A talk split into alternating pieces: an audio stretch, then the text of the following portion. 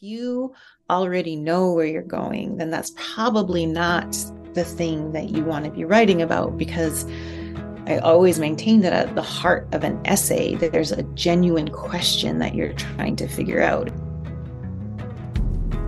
Welcome to the Wild Air Podcast. I'm your host, Brad Bedelt.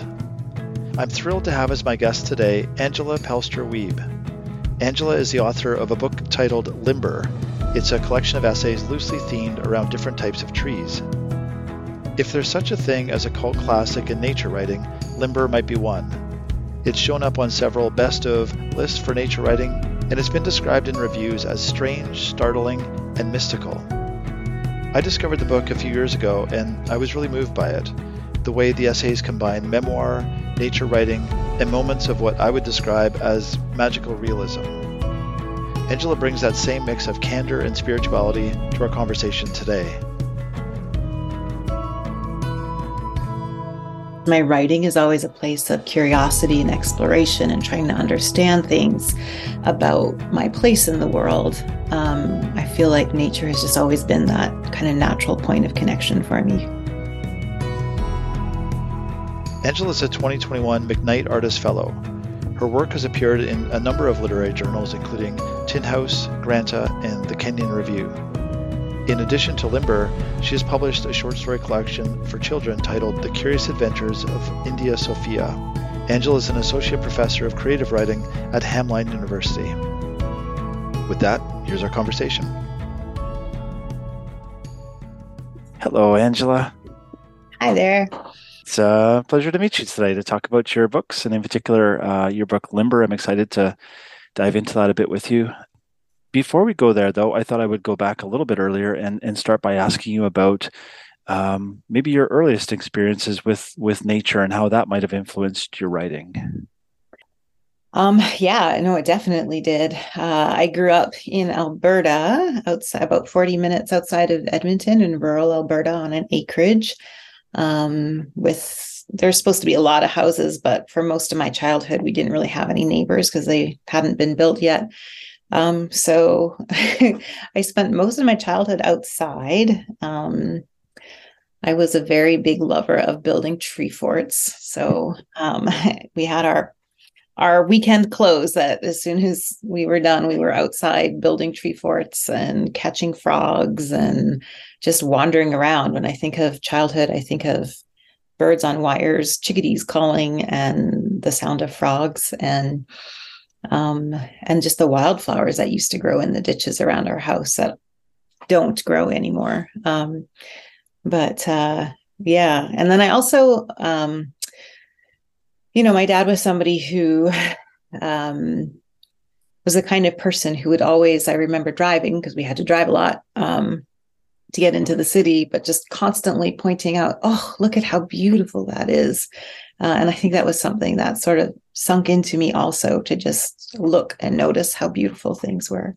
Hmm. And do you think that has crept into your writing, influenced your writing, those early experiences? Yeah. Um, I think, especially lately, I mean, with Limber and then this new project that I've just finished, um,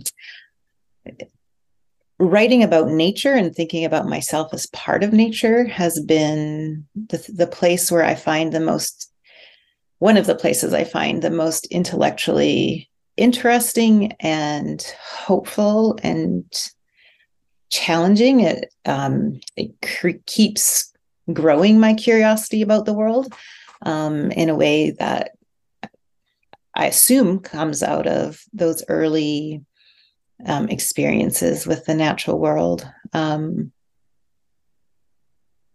yeah, I think that I think nature just has always been a place of. Um, I was just listening to a podcast this morning um, with a poet about awe and how um, how nature is a place of inspiring awe and how awe is such an important aspect of our lives. And it's you know neuroscientists are now discovering like direct correlations between our health and our well-being and our ability to see awe in things. And for me nature has always been a place of that. And because my writing is always a place of curiosity and exploration and trying to understand things about my place in the world um, I feel like nature has just always been that kind of natural point of connection for me. Mm-hmm. Your book, Limber, uh, is a collection of essays. I think it's 17 essays, mm-hmm. each kind of notionally connected through the theme of trees. Um, you know, each one isn't necessarily about a tree, but they all relate to trees. And I'm just curious how that how that idea or theme came up for you in the first place. well, this is a funny story. Um, so, Limber is an extension of um, my thesis that I wrote for my MFA at the University of Iowa. And um, and when I went in to talk to my thesis advisor, John D'Agata, about had to have my prospectus meeting about what I was going to write about, I had planned on writing about um, these two Canadian women who um, had become sainted and were also um, two women in the early years of Montreal and had done a lot of work with um, establishing the city and hospitals in the city. Because um, I was very interested in the way, um, I'm not a Catholic, but I was very interested in the way um, to become a saint, you have to sort of straddle these two worlds that, do you know about the devil's advocate? So when somebody becomes a saint, they have to um, so they have to have miracles. There have to be miracles. And then there's this uh, person called the devil's advocate who has to try to disprove the miracles that's their role. Um, and if they can't disprove them, then they're considered actual miracles. And then this person is a step closer to becoming canonized and becoming a saint. So I was really interested in that tension between like the scientifically provable and sort of this mystical, magical way of being in the world. That's always a tension I'm really interested in. Um, which I think is a, another reason why I'm interested in nature writing, because that already just exists because nature is so weird. Um, anyways, so I had started doing research on that project and I was trying to find out what trees were growing in the Montreal area in the 1600s.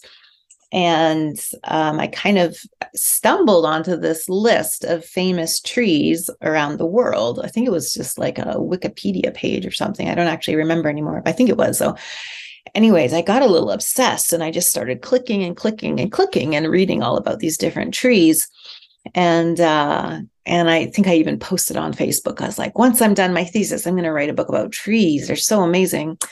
And uh, so, anyways, I went in to have my prospectus meeting with John D'Agata, and he asked me what I was going to write about, and I told him about the Saints um, in Montreal, and he said, "Hmm, what other things are you thinking about?"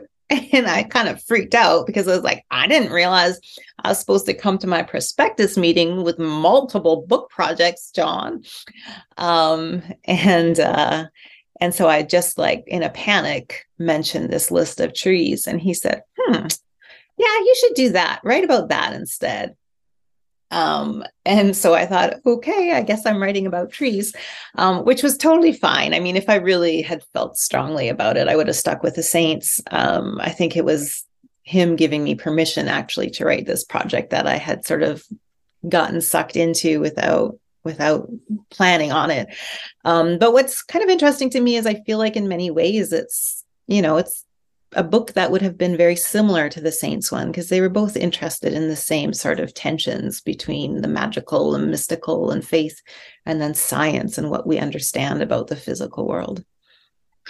I love that you mentioned the magical and mystical because I was, as in going through your essays again, um, it really stood out to me that the magical and kind of surreal pops out in a lot of stories. And the, the first, the opening to the first essay is uh, is is so great I'm just going to read the first sentence or two. Um, it is still winter. The cedar waxwings swarm the backyard this afternoon, at least a thousand of them, and the radio I had been listening to went static with their coming and then switched to a French station that I could not understand.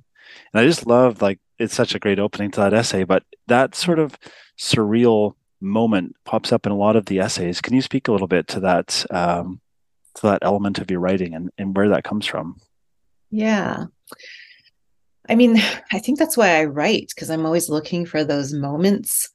Um, and when I when I experience them in life, I, I find it's not enough to experience them. I need to write into them to really, I think to experience them at the level I want to, I need to put it into language, even though language is always inadequate. And I never feel like I've actually captured the thing that I'm trying to do. It's the way I can get the closest to it. Um, and I think I, you know, I grew up going to church. Church was a huge part of my life, a Christian church. Um, and although I don't align myself with the beliefs I was taught as a kid, what it did teach me is like, you know, and we also like read the Bible after dinner every night for part of my childhood. And it was my the youth group I went to. But what it taught me was like that there was this way of being in the world where you believed that like somebody could put their stick in the sand and the Red Sea would part, or somebody would make mud with spit and would heal a blind person. Um, you know, so it it it gave me this mindset of looking out at the world in a way where the unexpected and the miraculous was a possible way to understand the world.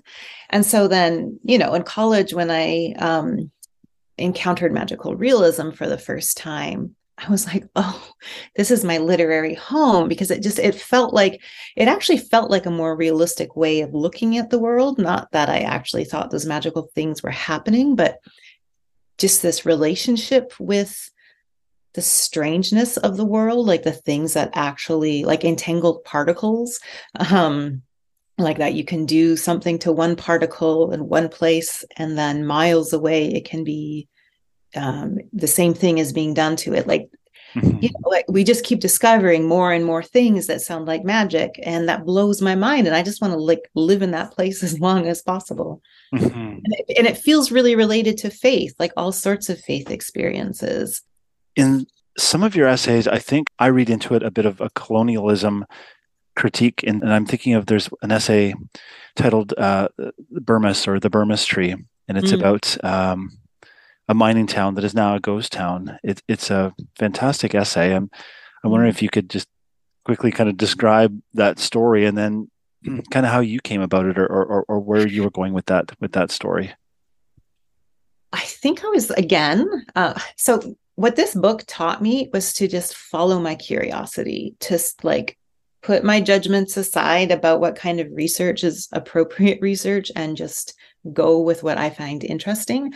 Um, and I think I found the Burmis tree because uh, I was just like Googling trees and looking at images and stuff. And I probably put in Alberta and trees. And, and then I realized it was within driving distance of where I was in Edmonton. And so one summer day when I was home during grad school um, for the holiday, summer holiday, I just packed up my car and went out and drove to the Burmis tree, which I, I don't know, I think it was like four hours away or something.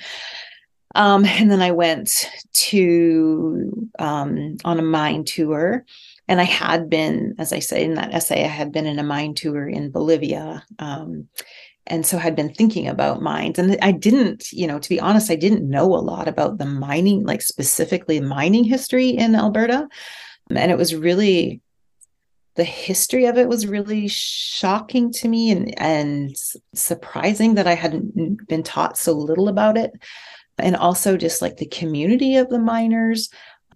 And then I also had these memories of when I was little and we would drive past the the Frank slide. I think there's a museum there now that we went to at one point. Um, and so it was just this like real moment of realizing I had done a really bad job of understanding the land that I had grown up in, the history, that history, obviously the indigenous history, um, and and wanted to understand it a little bit more. Um, and think about what it meant that I was living in this place that had done this kind of violence to both the original people and to the earth itself so yeah that's what that grew out of. And it just was like mm-hmm. historically so fascinating to learn about it um, and then get to be there physically. So many of these trees that i write about are trees that i didn't get to actually see in person. And so it was really amazing to be able to get to go there and see it and then go to the graveyards of all of the many miners who had died from the mm-hmm. mining accidents that had happened and, and just kind of meditate on that and think about it. Yeah it's a fantastic essay living in British Columbia, I'll I'll look for the Burmis tree next time I drive that way because yeah. I've never been aware of it before. So, um, something else that jumps out to me in your essays is I sense that nature is often showing a, a bigger bigger truth that it's kind of countered against um, more day to day living. In in most cases, your day to day living some beautiful day-to-day moments but also some pretty harsh or or or, or darker day-to-day moments but mm-hmm. nature always holding this bigger truth is that a fair um, yeah. description yeah definitely i mean i wrote this book after some pretty difficult personal things that happened in my life sort of one after another after another that kind of un- had undone everything that i had thought my life was going to be um, which is one of the reasons that led me to write to begin with and got me to grad school. Um, but it was a time when, you know, there's this huge shifting going on in me and the way I understood the world as not a place that I mean, it sounds silly because I would have said that I understood it before all of these things happened. Um, but it was a time when I understood that the world was not the world wasn't a safe place and there were no guarantees about the certain sort of things that i would have in life. Um, experiences or say like just emotional experiences um, without getting into all of the stuff that got me to that place. And it was a real i think at the heart of this i was just i was really at the heart of all my writing, I'm really trying to understand what it means that we humans are of this world. And it's a place that is so dangerous and so incredibly beautiful and awe inspiring. And it's physically shaped us, it's shaped our culture, it's shaped our way of being in the world. And yet the you know the world does not give a shit if we die, if we go extinct, right? Mm-hmm. Um, and I was just really grappling with that individually, but then communally as a whole species. Uh, I, I just continue to find that fascinating. Yeah. Hmm. Angela, you did an inter- interview with the journal Ploughshares years mm-hmm. ago, and mm-hmm. um, you spoke a little bit about when you when you start an essay, it's important for you to to really not know where it's going. Um, I think you used the word mystery in, in your in your answer there. Can you speak a little bit to your process in terms of how you approach an essay? Yeah, I think I think it's one of the reasons I'm an essayist. Um, I I mean I I write fiction and kind of prose poetry also, but it's really the thing that is exciting to me about writing is discovering something that I didn't understand, not just intellectually, but no, hardly ever just intellectually, but emotionally. Um, if I feel like I know where the ending is going to be, then there's nothing to write about. There's no energy there. And that's one of the things I tell my students all the time that if you already know where you're going, then that's probably not the thing that you want to be writing about because I always maintain that at the heart of an essay, there's a genuine question that you're trying to figure out. And in my classes, we talk all the time about what is the essayistic question. That's the language I was taught in school, and it, I've found it really helpful.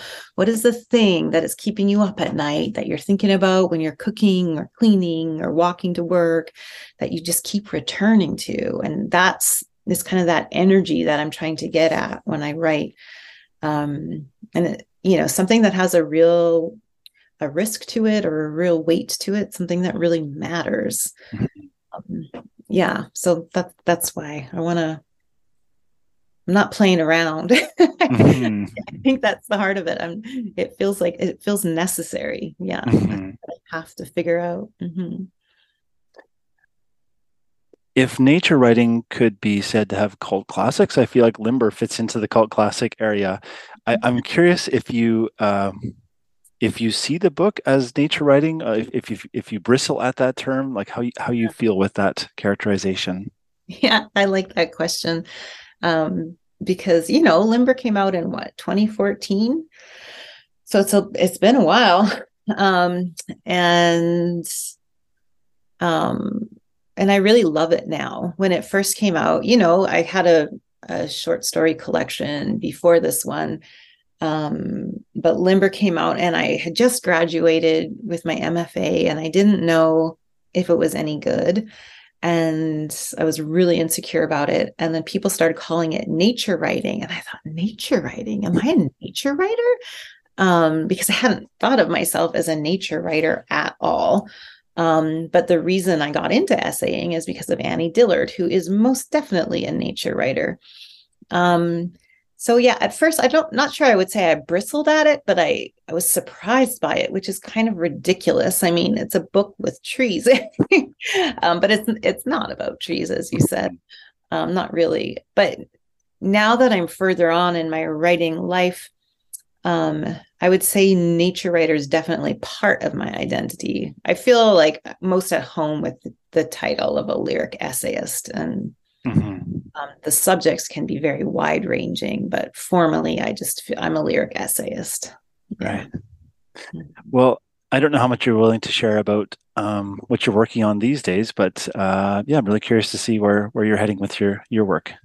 Yeah. So uh, it's it's pretty similar in some ways to Limber. It's another essay collection. It's called The Evolution of Fire Collected Crises. And it's um, all of these essays that sort of have some sort of crisis at the heart of them. Um, and it's thinking about sort of what I was mentioning earlier that. Um, that humans are a product of this planet, this universe, and everything that's gone into making us um, but that the whole world itself is dependent upon change that evolution doesn't happen in an equilibrium that there has to be some sort of crisis that re- makes an evolution necessary mm-hmm. um, and so all of these essays have some sort of crisis in them um, and sometimes there is change and sometimes there isn't but it's thinking about what is it that we live in this place where change is so necessary um, and that he, like our bodies literally are made of change everything is and yet we find it so difficult to make real meaningful change at this moment when our world is in such danger and that if we don't figure out how to make change we will go extinct um, or many many many people will die.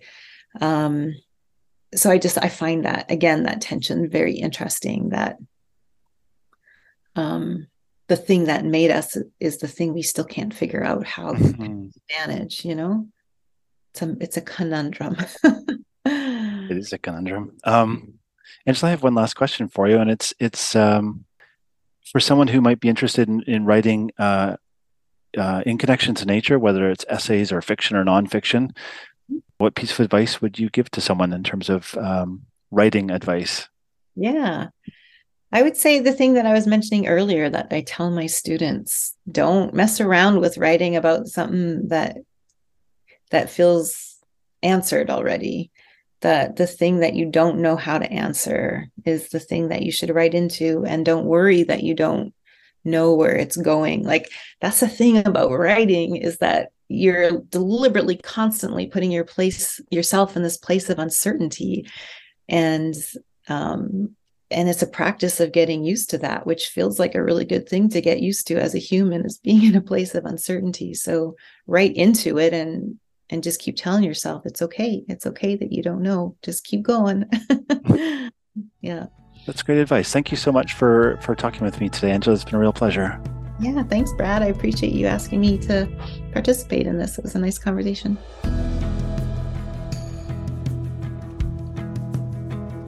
Angela has recently completed a new book of essays titled The Evolution of Fire Collected Crises that I'm really looking forward to reading. You can check out more episodes of the Wild Air podcast wherever you download your podcasts or at www.thewildair.org. If you like this episode, please do leave a review and share it with your friends. Thanks to all of you for listening. Have a great day.